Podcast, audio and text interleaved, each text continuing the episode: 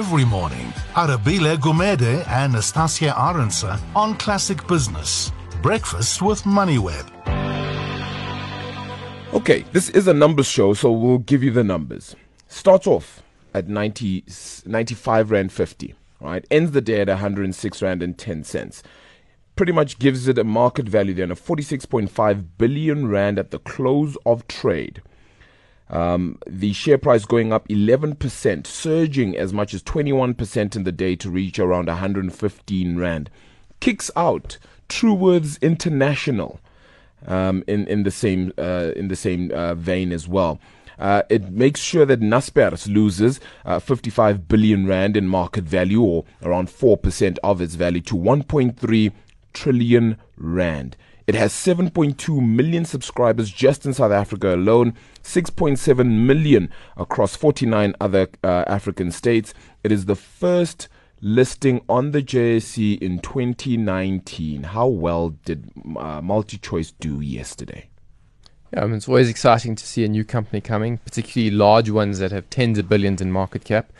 Um, it's interesting to see the, the dynamics with between Naspers and MultiChoice, where Naspers started off the day its market cap dropping by less than what the value of MultiChoice was, mm. and by the end of the day, it had lost more than the value of MultiChoice. But also, it shows how Naspers is still a global company because yesterday, Tencent was down about a percent. Now you've got to bring in all those factors when you you bring it together.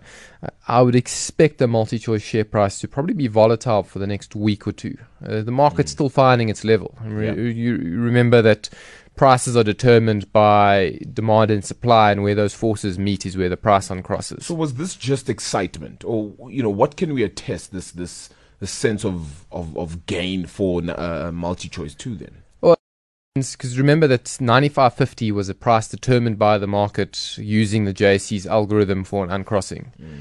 That could have been anywhere from uh, probably 80 Rand all the way up to 200 Rand. Uh, people weren't sure where it was going to uncross. So it depends where you draw the mark. A lot of guys are saying it's probably still undervalued at where it is now. Mm. Um, I think a, a, lot of people said we don't want to own MultiChoice because we're not sure about its future.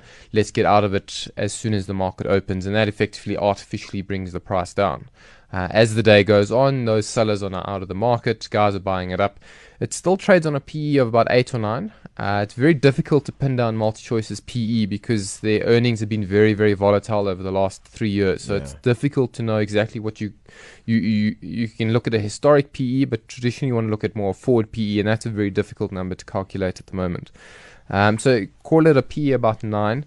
A lot of people are saying it needs to be trading on a PE of 12, and if that's the case, its market cap gets over uh, 60 billion rand. So it's uh, still lots of moving parts. What do you say about its future, though? I mean, and and I say and I say this because of all the other streaming services available. I mean, we just have to talk about Netflix alone, and that in itself could be a, game changer and a, almost a killer. Your it. Manchester United shirt that you're wearing this morning, were you watching that on Netflix last night? No, definitely not. That's so for sure. That Look, at the home market, perhaps yes, but you know, the fact of the matter is, with everything else, you know, that big at some point it's going to eat away, surely, dis- despite the sport. It's. I think it's. There's a few different theories about this, and obviously we'll only know in the future.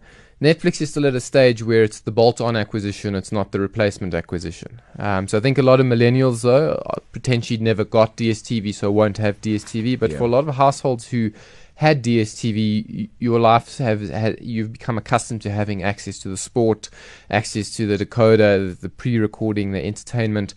MultiChoice is moving them, themselves to an entertainment platform. Um, and by doing that, they're still a huge cash cow. And remember, there's still the rest of Africa. Mm. Now, M- Netflix and the likes need a very stable internet connection. That's not the case in the rest of Africa. Um, so having it uh, streamed onto your your, uh, your satellite is still very appealing. And r- remember that for, for MultiChoice, their biggest cost is buying the sports rights. Yeah.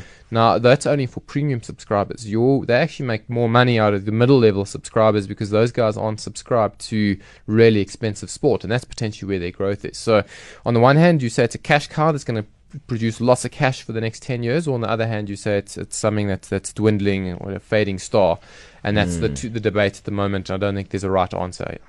It's going to be a tough one. I think the business model has has a few kinks in its armor, and uh, as you said, we'll certainly see how things are, will be. It will be a bit volatile, and we'll see what it settles at. Perhaps like at the end of at the end of March, I say. Let's see what it settles at and, and, and see what happens then. We'll we'll continue to unpack that MultiChoice story hopefully in other formats. But it's seven twenty, your traffic.